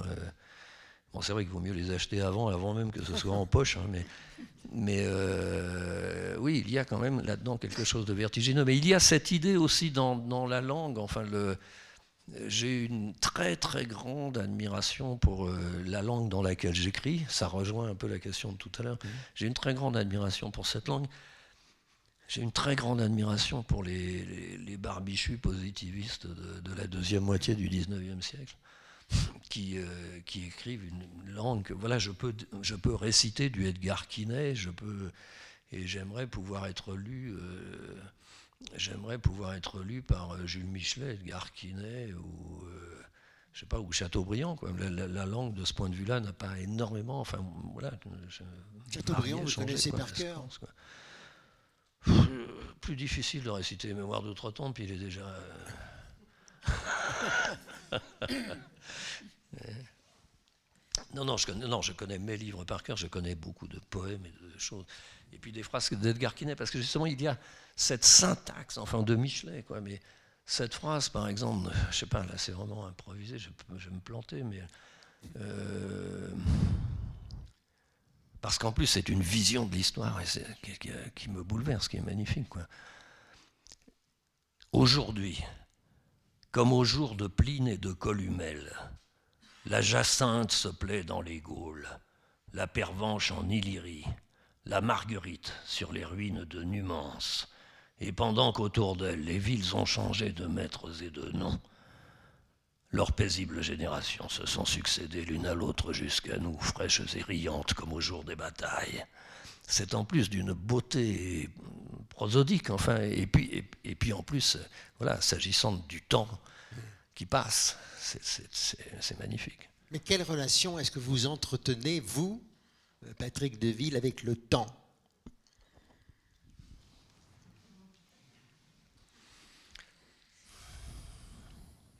J'ai du mal avec le présent. Non, c'est vrai. Hein, et ça, c'est une calamité. parce que je, parce qu'enfant j'étais hypermnésique. Je, je le suis. j'ai beau soigner cette hypermnésie avec du vin blanc et divers produits depuis des dizaines d'années. je, je, ne peux pas lire une date sans, sans qu'elle rappelle absolument tout ce qui s'est passé, tout ce que j'ai dans le cerveau autour de cette date. Quoi, voilà. Euh, ce, qui fait que, ce qui fait que ça donne une dimension évidemment au passé qui est exagérée, qui est une, qui est une calamité pour le présent. Tabac, Tour de France, disais-je, une France que vous parcourez, on va le rappeler, à bord d'une vieille voiture, c'est une Passat, qui est l'un des personnages de ce roman, et qui, je le signale d'ailleurs, est à vendre aujourd'hui. Une France Une France où se mêlent les époques. La France, on l'a dit, des trois guerres, 1870, 14, 18, 39, 45, des millions de morts, de réfugiés euh, sur les routes. La France des attentats, de la colonisation, la France qui s'enlaidit, la France des écrivains aussi, des chansons, du théâtre, la France des chambres d'hôtel où vous faites escale et que vous énumérez dans le, dans le détail. Quel itinéraire avez-vous choisi? Comment s'est défini ce Tour de France? Oui, je parlais des archives tout à l'heure, c'est un peu un hasard, mais euh, comment Ces archives étaient quasi légendaires, j'en ai entendu parler toute mon enfance et puis ma vie d'adulte, détenue par une, vieille tante, enfin celle qui m'a appris euh, à lire, qui était institutrice et qui m'a appris les autres euh, disciplines. Mais personne ne les avait jamais vues, et elle non plus en fait. Et c'est assez, euh, c'est assez, à la fois assez curieux et, c'est le cas de millions de familles. Euh, là, ce qui est un peu étonnant, c'est que euh, les archives familiales sont souvent conservées lorsque les familles ont un lieu, un lieu de famille, une maison de famille ou un manoir ou quelque chose comme ça. Alors que là, c'est une famille qui n'a pas cessé sur cinq générations de bouger partout, d'être chassé euh, sur les routes. Il y a des camps de prisonniers, de réfugiés, il y a les guerres, enfin voilà. Et, néanmoins, euh, tout le monde a absolument tout gardé à partir de 1862. C'est une famille française qui était en Égypte. Euh, c'est la queue de comète de la République française d'Égypte de Bonaparte. Et donc il y en a un qui décide en 1862 de rentrer en France, qui dessinait des jardins pour les baies du Caire et d'Alexandrie, et qui décide en 1862 de rentrer en France avec femme et enfant, l'enfant étant une gamine de 4 ans prénommée Eugénie Joséphine, ce qui donne une idée du bonapartisme de cette famille. Et il investit son petit magot dans les terres céréalières de la Beauce. Et à partir de là, absolument tout le monde, sur cinq générations, va tout garder, vraisemblablement par le faisant exprès, enfin, ou enfin c'est une attitude de psychopathe, quoi. C'est-à-dire non seulement les cahiers d'écoliers, mais les factures de bois, de fromage, les factures de lunettes, les, vieux journaux, et, le plus étonnant étant que de génération en génération, et au milieu des guerres et des fuites, tout le monde va garder ça, sans jamais rien euh, jeter. Et donc ça se promène voilà, de la Beauce au nord de la France. Le, le 10 mai 40, lorsque l'armée allemande pénètre à nouveau euh, sur le, territoire français, le, le, père qui a 50 ans a abandonné sa femme et ses deux enfants adolescents pour euh, s'engager volontaire. Ça aussi, c'est quelque chose. Ce qui est très intéressant, c'est ne jamais commettre d'anachronisme. Je crois qu'aujourd'hui, un type de 50 ans euh, il a 50 ans, c'est-à-dire qu'il a déjà fait deux ans de service militaire, 1909-1911. Euh, Ensuite, évidemment, il a été envoyé au front dès le 3 août 1914. Euh, il a été gravement blessé fin août 1914. Il a été descendu dans le Midi pour être soigné, balle dans la peau, shrapnel, etc. Il est renvoyé au front en 15. En 15, il est capturé à la tranchée de Calonne. Il fait trois ans et demi de camp de prisonniers en Bavière.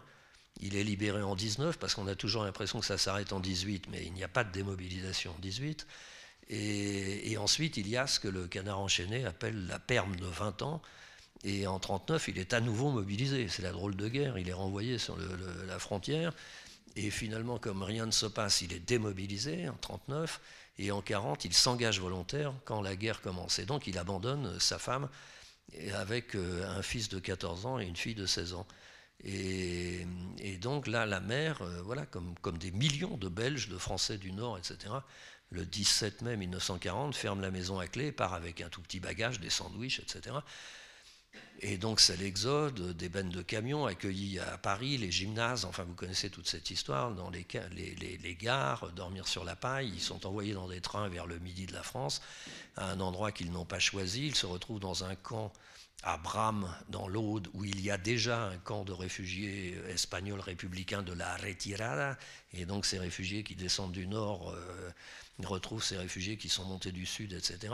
Le père, de son côté, évidemment, fait la débâcle comme toute l'armée française, se retrouve ensuite, donc ils n'ont plus aucune nouvelle pendant des mois, ils ne savent pas ce qu'ils sont devenus, et finalement, lui est enfermé dans un camp de prisonniers à Châteaubriand, puis ensuite il ressort, c'est un gymnaste qui a fait l'école de gymnastique militaire du bataillon de Joinville, et donc il reprend une activité de gymnaste, et, ensuite, voilà, mais c'est des, mois, c'est un an et demi à peu près. Il, envoie un ami qui est resté dans le Nord euh, en lui demandant d'aller euh, voilà, prendre ce qu'il ce qu'ils ont abandonné dans cette maison. Et là, effectivement, si ça n'était pas quelqu'un, si ça avait été quelqu'un de la famille, vraisemblablement tout cela aurait été trié, parce que à part, euh, voilà, peut-être pensait-il à des, des bêtises de, petite bourgeoisie, des bijoux, de l'argenterie, des conneries.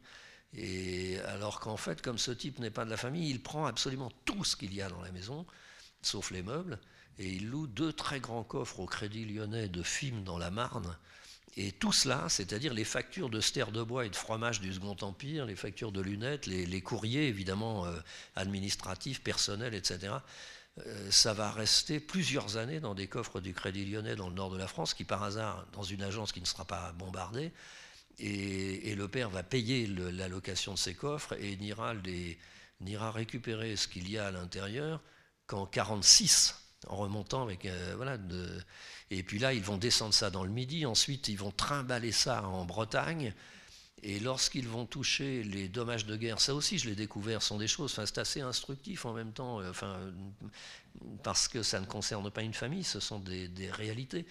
Euh, je me suis aperçu à la lecture d'un dossier administratif que finalement, ça met très longtemps, des échanges administratifs, enfin, euh, vous voyez, des trucs absolument emmerdants à lire, etc., mais qui néanmoins apprennent que finalement, ils touchent ces dommages de guerre pour cette maison qu'ils abandonnent le 17 mai 40, ils touchent ça en 1956.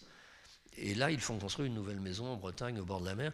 Et euh, ces mâles qui, sont remplis de ces archives, personne ne va jamais regarder, personne ne va jamais les ouvrir, mais on va les mettre dans cette maison neuve tout au fond. Et donc cette euh, grand-tante ne savait même pas trop ce qu'il y avait là-dedans, elle-même ne les a pas vus. Et puis ensuite, elle va passer sa vie de 56 à sa mort en, le 1er mars 2013. Elle va passer sa vie, elle aussi, à accumuler. Et donc après sa mort, quand je suis allé euh, voir cette maison, c'était ce qu'elle appelait les pièces du fond c'était trois pièces emplies du sol au plafond d'un fourbi absolument incroyable, et tout au fond, avec une avancée chronologique, euh, tout au fond, il y avait ces, tout au fond, il y avait archives. Et donc je les ai un peu épluchées, enfin je mets au petit bonheur, parce qu'il aurait fallu, je sais pas quoi, dix euh, professionnels pour traiter ça. Euh, bon, c'était par strates, hein, ça commençait par des détritus, enfin vous voyez bien, ce sont des choses et puis après, des réserves de guerre, parce que justement, voilà, cette famille n'est jamais sortie de, de, la guerre, des réserves de guerre, enfin, comme il y en a aussi, euh, vous savez bien, ici, euh, c'est-à-dire des boîtes de conserve périmées, de l'huile, du savon, euh, énormément de papeterie pour écrire à nouveau des journaux de guerre, enfin voilà. Et, puis finalement, voilà, au fond, ces archives dont j'ai extrait au petit bonheur, comme ça, 3 mètres cubes, et par contre, j'ai quand même classé chronologiquement, pour en venir à la question, et j'ai décidé donc d'acheter une automobile et de, et de relier partout en France, chronologiquement, toutes les adresses de ces cinq générations que je vois apparaître dans ces archives. Parce qu'assez vite, je me suis aperçu que finalement, ça, grâce à l'armée allemande, ça couvre à peu près tout le territoire de, de la France. Quoi. Et, donc j'ai relié au volant, euh, j'ai relié au volant toutes ces adresses en racontant l'histoire de ces cinq générations. Et j'ai fait ça par tronçon, parce qu'il me semblait nécessaire aussi pour écrire un siècle et demi de l'histoire de la France, de prendre un point de vue, alors pour le coup justement satellitaire, comme, et, c'est-à-dire que c'est intercalé de chapitres où je me suis rendu pendant ces deux ans euh, dans beaucoup d'endroits du monde. Alors des endroits où de toute façon je pensais, bon évidemment en Égypte puisque l'histoire commençait là, mais euh, des endroits où de toute façon je, devais euh, continuer à séjourner en prévision des prochains livres, comme le Pérou, mais je me suis rendu en Chine, parce que 1860, vous le savez, c'est la, c'est l'année du sac du palais d'été par les troupes, pour une fois coalisées, de la France et de l'Angleterre, et que donc la, France et l'Angleterre ont laissé au milieu de Pékin quelque chose qui est encore aujourd'hui, enfin c'est un oradour sur glane, puis c'est en ruine depuis 1860. Donc, euh, euh, bon, j'ai commencé à travailler sur le livre, enfin à l'écrire, à m'y mettre vraiment euh, début janvier 15, et donc j'étais en train de travailler en Valais, dans le chalet, lorsque j'ai appris la nouvelle de la tuerie de, dans les locaux de Charlie Hebdo à Paris le 7 janvier 2015. Donc il y a ça aussi dans, le livre. Donc là, je, me suis rendu ensuite, après le 13 novembre, à Khartoum, au Soudan, parce que je voulais voir un peu comment ça se passait, euh, la vie euh, euh, dans une république islamique sous charia, c'est-à-dire sans fendant ni petit Euh, et, puis je me suis rendu, voilà, dans divers. Je suis allé au Japon parce que de, la même façon, il y avait eu, c'est un peu le même moment, dans les années 60 du 19e, ces coalitions alliées pour faire plier le Japon et le contraindre à s'ouvrir. Et puis je suis allé au Mali parce qu'il me semblait intéressant, enfin presque inévitable pour écrire sur la France d'aujourd'hui, d'aller voir les troupes des opérations euh, Barkhane et, et Serval. Et, donc j'ai construit ce livre comme cela, avec ce, tour de la France au sol et au volant, et puis ces chapitres un peu partout dans le monde, reprenant un siècle et demi de l'histoire de la France à cet endroit-là. Alors avec toutes ces informations, tous ces voyages, toutes ces rencontres, euh, quand il s'est agi d'écrire, comment faites-vous, comment avez-vous fait pour ne pas vous perdre? Parce que pour, le lecteur que je suis, il m'est arrivé parfois de me perdre, mais c'était plutôt délicieux. Mais je me dis que pour vous, euh, ça vous laisse dubitatif. Oui, non, mais l'écriture de ces livres, enfin, ce sont euh, trois temps. Bon, je crois qu'on s'en fout quand on est lecteur. Enfin, seul le résultat compte, quoi. Mais ce sont trois temps très différents et disproportionnés, trois moments disproportionnés dans le temps. Euh, le, premier moment qui est le plus long, c'est-à-dire des années, c'est l'accumulation du, matériau, c'est-à-dire à la fois le travail en archives, le travail en bibliothèque, le travail d'enquête, les séjours euh, sur, le terrain, les, les entretiens, parce qu'il y a aussi, voilà, dans ces livres parfois, je fais des entretiens où je dis que voilà, je ne suis pas journaliste, mais que je vais écrire un livre, un roman sans fiction, et donc j'enregistre, je prépare des entretiens, parfois avec des interprètes, comme, comme pour, autour du procès des, des Khmer rouges à Phnom Penh. Donc il y a comme cela, pendant euh, des années, ce, travail d'accumulation du matériau. Ensuite, il y a une deuxième période qui est plus brève, mais qui dure quelques mois, et qui est une période à partir de cela, à partir de ces dizaines de carnets de notes de lecture, etc., d'inventer une forme, parce que même s'il y, a beaucoup de points communs à ces livres, chacun de ces livres a une forme qui lui est propre, enfin qui, qui, qui justement surgit de cette invention pendant quelques mois.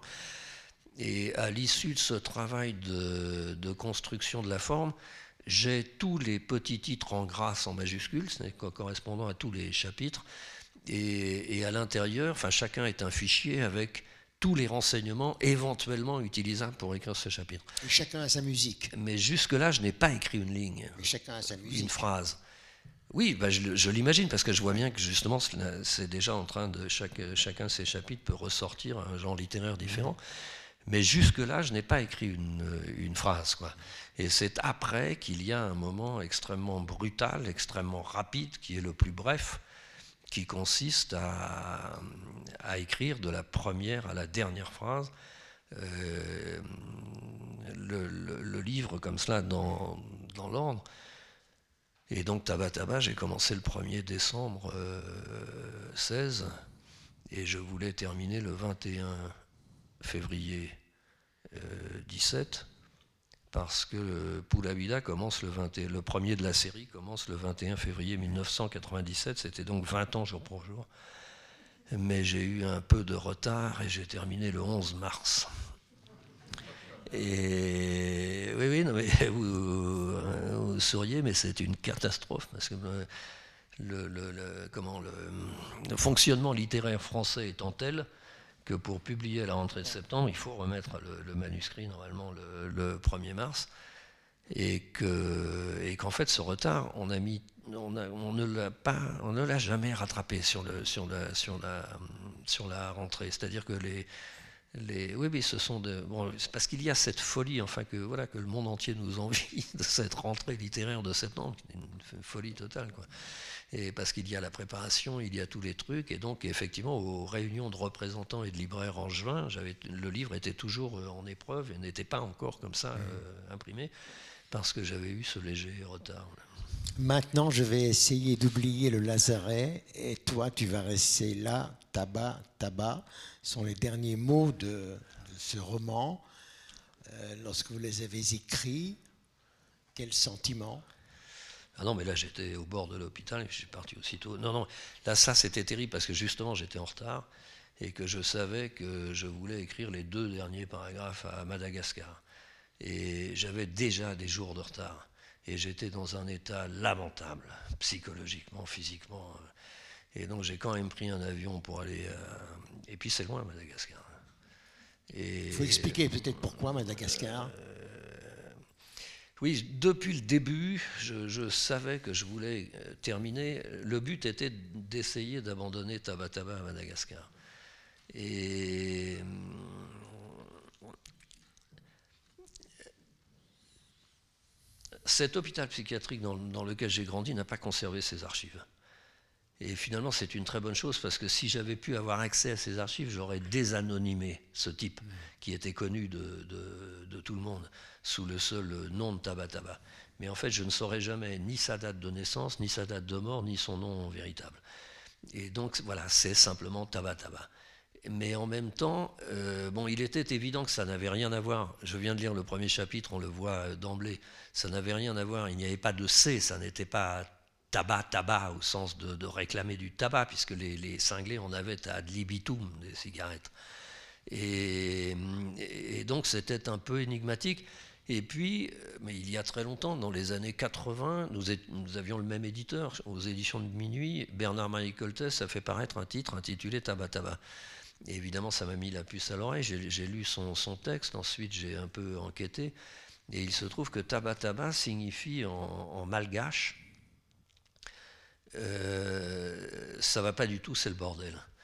Et, finalement, euh, qu'un type assis à longueur de journée, assis sur les marches et baissant comme ça le torse, répète à longueur de journée, ça va pas du tout, c'est le bordel, ça me semblait assez juste.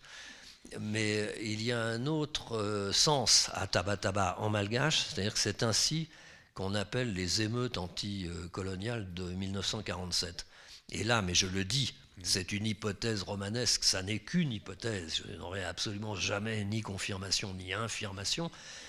Mais donc, effectivement, ce type avait l'âge, à peu près, et d'avoir participé au corps expéditionnaire chargé de réprimer les insurrections de, 1947, qui ont eu lieu dans une, petite ville qui s'appelle Moramanga, qui ont éclaté là, et, donc des rebelles malgaches. Donc c'est juste après la Seconde Guerre mondiale. La France vient de reprendre Madagascar, puisqu'il y avait eu, il y avait eu Vichy, il y avait eu l'administration de Vichy, mais ensuite il y avait eu voilà, de grandes dissensions avec les, Anglais et les Américains. Les Américains ne voulaient pas que la France revienne, etc. Enfin, c'était la même chose en Indochine. Et finalement, deux ans après, euh, éclate des. C'est même pas. Oui, enfin, éclate des émeutes. C'est-à-dire qu'il y a des rebelles qui attaquent le, poste, militaire français microscopique de Moramanga et qui euh, découpent euh, à la machette l'officier français, sa femme et ses enfants, ce qui contrevient aux conventions de Genève quand même. Et, mais donc, évidemment, la réaction de la France va être monstrueuse et disproportionnée, c'est-à-dire qu'on envoie un corps expéditionnaire traquer ces rebelles dans la montagne. Et donc j'imagine, voilà, aussi ces jeunes soldats français qui sont perdus dans ces jungles, ces torrents, enfin le, ces chaleurs, ces moustiques, etc. Mais qui néanmoins, voilà, font ce, ce truc et capturent donc 166 rebelles qu'on met dans un wagon et qu'on mitraille dans un wagon. Et donc, partant de cette hypothèse de, que peut-être ce type aurait pu être un criminel de guerre ayant complètement pété les plombs après une telle histoire, j'avais décidé d'aller euh, raccompagner Tabataba à Moramanga. Mmh. Et ce que j'ai fait, sauf que j'étais moi-même dans un état voilà, de, de retard, d'épuisement, etc. Et je suis arrivé, donc le, c'était le, le, cyclone Enao, c'était très très compliqué, les routes étaient coupées, j'ai quand même trouvé euh, une, une, petite voiture avec son chauffeur pour aller à Moramanga, et donc la fin du livre, voilà, j'ai abandonné euh, Tabataba devant la gare Madarai de, de Moramanga. Voilà, Tabataba qui est là, je vous remercie beaucoup. Patrick Deville.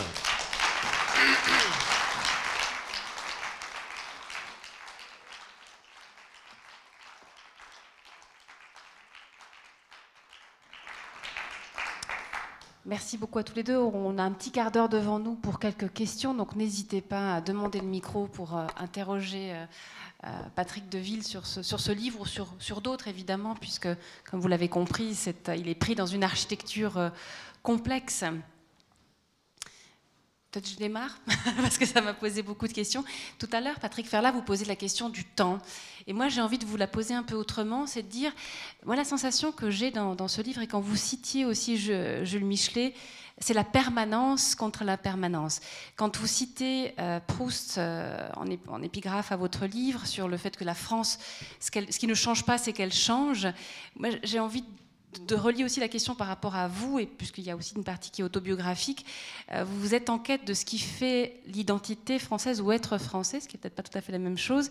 Moi, j'ai l'impression que vous êtes en quête de, qui est Patrick Deville en 2017, euh, alors qu'il y a ces cinq générations d'archives, ces cinq générations retracées, et j'ai l'impression que vous êtes en quête de cette permanence de vous-même. Et cette permanence de la France, dans le fond, cette façon de, mobiliser toutes ces dates, tous ces événements, c'est comme si vous essayiez de, saisir ce qui, ce qui, dans cette place, euh, cette nature ne, change pas cette permanence ou cette impermanence. La, phrase de Proust que je choisis en citation liminaire, c'est dans À l'ombre des jeunes filles en fleurs. Elle est celle-ci, elle est difficile à mémoriser. Proust écrit La seule chose qui ne change pas est qu'il semble chaque fois qu'il y ait, entre guillemets, quelque chose de changé en France. Et voilà, j'aime beaucoup cette phrase. Cela dit, oui, non, il y, avait il y a cette interrogation d'ailleurs de. Mais c'est pas propre à. Oui, il y a cette interrogation sur. Euh, existe-t-il un peuple français? Qu'est-ce qu'être français? Ce sont des interrogations très, très difficiles et très dangereuses. Vous savez, aujourd'hui, on n'ose plus poser cette question. Et, justement, après le 7 janvier 2015, c'était très curieux. Le mot de peuple avait été, comme le drapeau tricolore, réquisitionné par l'extrême droite en France, parmi très longtemps. Et le, drapeau tricolore, qui est celui de la Révolution française, on avait l'impression qu'il devenait celui du, Front National. Et le mot de peuple, de la même façon, avait été capturé. Et puis les unes des journaux, puisque même, j'ai voilà, appris la tuerie dans le, dans le chalet en, Valais, mais je suis rentré aussitôt à Paris. Je connaissais, enfin évidemment non, mais enfin oui, je connaissais depuis très longtemps les, certains des morts, enfin la petite bande de, Charlie Hebdo. Et, là, aux une des journaux à Paris, apparaissait ou réapparaissait le mot peuple. Le, voilà, un peuple, c'est le. Enfin, c'était, très très curieux cette, ce, le, retour de ce mot. Et en effet, l'un des sujets de ce livre, mais ça n'est pas un essai, ça n'est pas une réflexion politique, ça n'est pas voilà, il y a tout cela, mais euh, il y a cette interrogation de, savoir ce que c'est qu'un peuple et s'il y a encore des peuples. Et, donc dans les séjours euh, lointains, il y a cela. Par exemple, il y a un peuple japonais. Voilà. La question ne se pose pas, il y a un peuple japonais. Tout simplement parce qu'on ne peut pas devenir japonais, c'est impossible. et puis on ne peut pas cesser d'être japonais. Voilà. Euh, vous voyez, Alberto Fujimori, président du Pérou, qui euh, était péruvien depuis des générations, euh, lorsqu'il a quitté le pouvoir à Lima, c'est une, tradition péruvienne en quelque sorte. Généralement, on quitte le palais présidentiel pour aller en tôle, c'est presque systématique. Mais lui s'est enfui, il a gagné le Japon, et pour les Japonais, il était japonais parce qu'il s'appelle Fujimori, il a repris une carrière politique au Japon. Rien de tel, évidemment, euh, en, France. Et donc il y a cette, oui, cette grande interrogation, qu'est-ce qui fait, enfin, qu'est-ce que signifie ce, passeport? Alors là, je viens d'écrire un autre truc sur la traduction, mais où je mentionne effectivement cette, cette interrogation que je voyais chez Thomas Mann de, de Deutsch. Euh, et, voilà, c'est aussi dans le chapitre péruvien que, je mentionne éventuellement que le. Enfin, il y a peut-être une définition négative et une définition positive de, l'appartenance à un peuple. La définition négative, c'est l'ensemble des, traumatismes transmis dans, les périodes les plus noires de l'histoire. Et que justement, ce qui fait qu'on est péruvien, c'est qu'il y a eu la violencia, comme on dit au, Pérou, pendant les dix ans de guerre civile. Et que ce qui fait que ce qui fait qu'on est français, enfin, en tout cas pour, sur des générations, c'est d'avoir euh, subi ces, traumatismes à, répétition qui se transmettent. Et alors là, bon, on va pas entrer dans le détail, mais je, je suis très intéressé, c'est mentionne dans le livre, par les travaux d'une d'une femme qui est neurogénéticienne à, Zurich, qui s'appelle Isabelle Mansuy, et qui tente à démontrer qu'il y a effectivement, alors, parce que qu'il y ait une transmission des traumatismes par la parole ou par les silences, ce qui est un peu la même chose, ça c'est évident, des transmissions psychologiques comme cela de génération en génération. Mais là, ce que démontre Isabelle Mansuy, c'est qu'il y a également une transmission épigénétique des, traumatismes subis. Et qu'effectivement, sur une génération, il y a aussi comme cela voilà, des, traumatismes que subit une génération qui ensuite peuvent être euh, transmis. Euh, bon, mais là, je réponds au, sens large quoi, de, peuple, sinon au sens, euh, oui, s'agissant du temps, non. Je, voilà, simplement, dans, dans beaucoup de ces livres, j'utilise, j'aime beaucoup cela. Je prends, je choisis une rue quelque part, et je raconte l'histoire de cette rue en accéléré sur, euh, sur une page et demie. Quoi. Donc j'ai fait ça sur l'avenue, on en parlait, euh, Simon Bolivar à Nicaragua. J'ai fait ça sur la rue Didouche Mourad à Alger. Et là, on voit, enfin, c'est plus que 150 ans, non Parce que voilà, je prends cette rue Didouche Mourad à Alger depuis, le, depuis l'arrivée des premiers Romains euh, alors que Alger était encore une colline assez éloignée de Tipaza, euh, et puis l'arrivée des premiers conquérants arabes, et puis voilà l'arrivée des Français de Bugeaud, la statue de Bugeaud, puis ensuite la statue voilà, d'Abdelkader, et puis l'indépendance de l'Algérie, et puis et, Alger qui devient une capitale un peu mondiale des, révolutions. Enfin, c'est euh, Ben Bella, Che Guevara, etc. Voilà, sur l'histoire d'une rue, comme ça. Voilà. Donc ça, c'est une espèce d'accéléré du temps. Et ces livres, c'est un peu ça aussi, parce que finalement, c'est peu de pages et c'est voilà. Ça, me fait d'ailleurs penser à une conférence qu'on avait accueillie ici de Frédéric Kaplan, alors qui est dans le domaine de la, science, de la technologie, qui est directeur du laboratoire des Digital Humanities à, l'EPFL à Lausanne, et qui ont conçu cette time machine où on peut avoir des zones de Venise, où on peut voir en accéléré l'évolution d'un quartier, de son architecture. Et ça, ça, me fait penser un peu à cette modélisation euh, qu'ils sont en train d'établir euh, du côté des scientifiques. D'autres questions?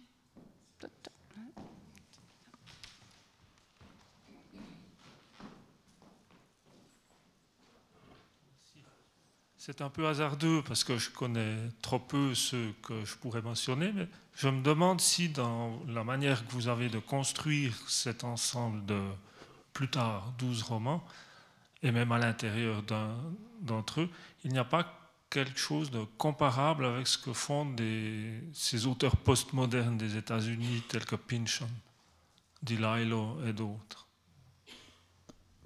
C'est un peu la littérature que je connais le moins. Mais non, non, mais je, vous fais absolument confiance. Quoi.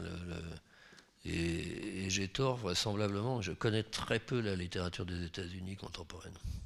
pour tout un tas de raisons. Et puis, enfin bon, j'ai tort, mais je, ne veux plus y mettre les pieds. De toute façon, il faut attendre un petit peu. Juste une question un petit peu différente. Moi, j'ai pas saisi pour quelle raison il aurait dû y avoir un canal au, Nicaragua et que finalement on sait qu'il s'est fait au Panama. Est-ce que je pourrais avoir quelques petites précisions là-dessus? Vous voulez investir, vous voulez investir dans investir dans l'entreprise chinoise ou bien la racheter si vous dirigez une entreprise de travaux publics suisse euh, non, la, configuration, c'est-à-dire que euh, il y a au, Nicaragua un, très grand lac qui s'appelle le lac euh, Nicaragua, qui est, une partie du Pacifique qui s'est fermée à un moment. C'est pour ça que c'est peut-être le seul endroit où je ne suis pas sûr, mais enfin l'un des très rares endroits au monde où il y a des requins d'eau douce. C'est tellement grand que voilà, cette euh, partie d'eau euh, s'est retrouvée euh, isolée, a perdu très progressivement sa salinité, ce qui fait que voilà, il y a même des, requins. Mais donc de cet immense lac qui est alimenté par toutes les eaux de pluie, enfin voilà, d'un bassin, un endroit où il pleut beaucoup, comme vous le savez, il a un déversoir qui est le Rio San Juan qui va jeter ses eaux du côté Caraïbe. Et, donc l'idée, de, enfin depuis longtemps, mais ça commence avec cet Américain William Walker, l'idée c'est de, de, remonter, enfin navigable, ce Rio San Juan côté euh, Caraïbe jusqu'au lac, de traverser le lac et de creuser ensuite entre ce lac et la côte du Pacifique. Et là, c'est très court, c'est quelques dizaines de kilomètres, et il n'y a pas de, franchissement d'altitude. et, donc, techniquement, c'est beaucoup plus simple de le faire là. Le, Panama, c'était une folie, hein, comme vous le savez, avec ce jeu d'écluses. Il fallait franchir des hauteurs considérables, jouer sur les, niveaux d'écluses, de, l'eau, etc. Avec, vous le savez, ces locomotives, la Miraflores, qui, qui tirent les, qui tirent les, navires. Et donc l'idée, elle est très ancienne. Hein. et c'est ce, William Walker, qui était un aventurier du sud des États-Unis, donc il est du côté des, Confédérés contre les Yankees, donc esclavagiste. Il attaque l'Amérique centrale, il parvient, il mène des guerres pendant sept ans, il parvient à se faire élire président du Nicaragua avec comme but d'imposer d'abord la langue anglaise à la place de l'espagnol, de rétablir l'esclavage qui avait été aboli et de percer le canal. Et il s'allie avec des, financiers euh, sudistes. Et effectivement, si ça avait marché, son truc, il n'y avait même pas la guerre civile et la guerre de sécession, parce que l'idée, c'était qu'à ce moment-là, les sudistes, vous voyez bien, descendants de, Miami, franchissant l'isthme euh, centra-américain à cet endroit-là, s'emparaient de la Californie et à ce moment-là, voilà, les, Yankees étaient de toute façon euh, battus quoi, et annexaient l'Amérique centrale aux États euh, sudistes. Donc c'était un enjeu considérable. L'histoire du monde, et donc ce type, voilà, il y a sept ans de guerre, il est fusillé le 12 septembre 1860 sur une plage de, sur une plage de Trujillo au Honduras. Mais voilà, ce sont des moments comme ça où l'histoire aurait pu être différente, mais vraiment différente. Il y a d'ailleurs une expression très belle à un moment donné, euh, vous parlez du sort, du monde se joue, au moment où le sort du monde se joue. Je trouvais que ça, aurait pu faire aussi un très beau titre, le sort du monde. Je sais encore une question, peut-être. Euh, oui, avec Vincent Fraté. J'aurai l'occasion d'en poser après ou avant. Mais euh, je voulais surtout aussi, j'ai oublié de le faire avant, remercier Patrick Ferlat pour l'excellent, travail qu'il fait. Bon, alors moi aussi. Non, voilà. Non, non, mais avant de poser une question à Patrick Deville, quand même. Non, parce que je n'ai pas fait avant, et puis c'est vrai qu'il est extrêmement important dans le, dans le, dans le rouage, et il le fait tellement bien. Euh, ma question est très simple, basique. Euh, j'ai cru comprendre qu'il y aurait, dans les 12 volumes, un volume sur la Suisse. Est-ce que je m'avance euh, Et si c'est la Suisse, qu'est-ce qui pourrait, qu'est-ce qui vous a inspiré, qu'est-ce qui vous inspirerait dans la Suisse Voilà. Non, non, je ne répondrai pas, mais c'est vrai, oui, j'ai envie de. Mais c'est pas demain la veille, puisque vous voyez bien, là, je, suis reparti pour un tour du monde de, l'est vers l'ouest. Donc il y a toute une traversée de la planète avant de revenir en Europe. Et voilà. Réponse au prochain Réponse un peu plus tard. Effectivement, merci infiniment à, Patrick Ferlat euh, d'avoir permis comme ça de rentrer dans ce monde si touffu de tabac, tabac. Merci infiniment à, à Patrick Deville de nous avoir euh, éclairé sur cette architecture tellement complexe, euh, fine, sur cette incroyable aventure littéraire, historique, géographique. mais comme ça, ça paraît compliqué, mais en fait, c'est léger et drôle. en tout cas, c'est passionnant et c'est vrai qu'on interroge l'histoire de France à travers l'histoire mondiale et notre propre histoire à travers ce, magnifique prix. Merci beaucoup à tous les deux. Euh, la soirée se poursuit à côté au bar et puis peut-être qu'on aura droit à quelques dédicaces avec une pause qu'on va, euh, oui, voilà, qui est vraiment, vraiment. Merci beaucoup de votre patience, Patrick Deville. Merci à toutes et à tous. À tout à l'heure et puis en tout cas, merci beaucoup d'avoir participé. Merci, bravo à tous les deux.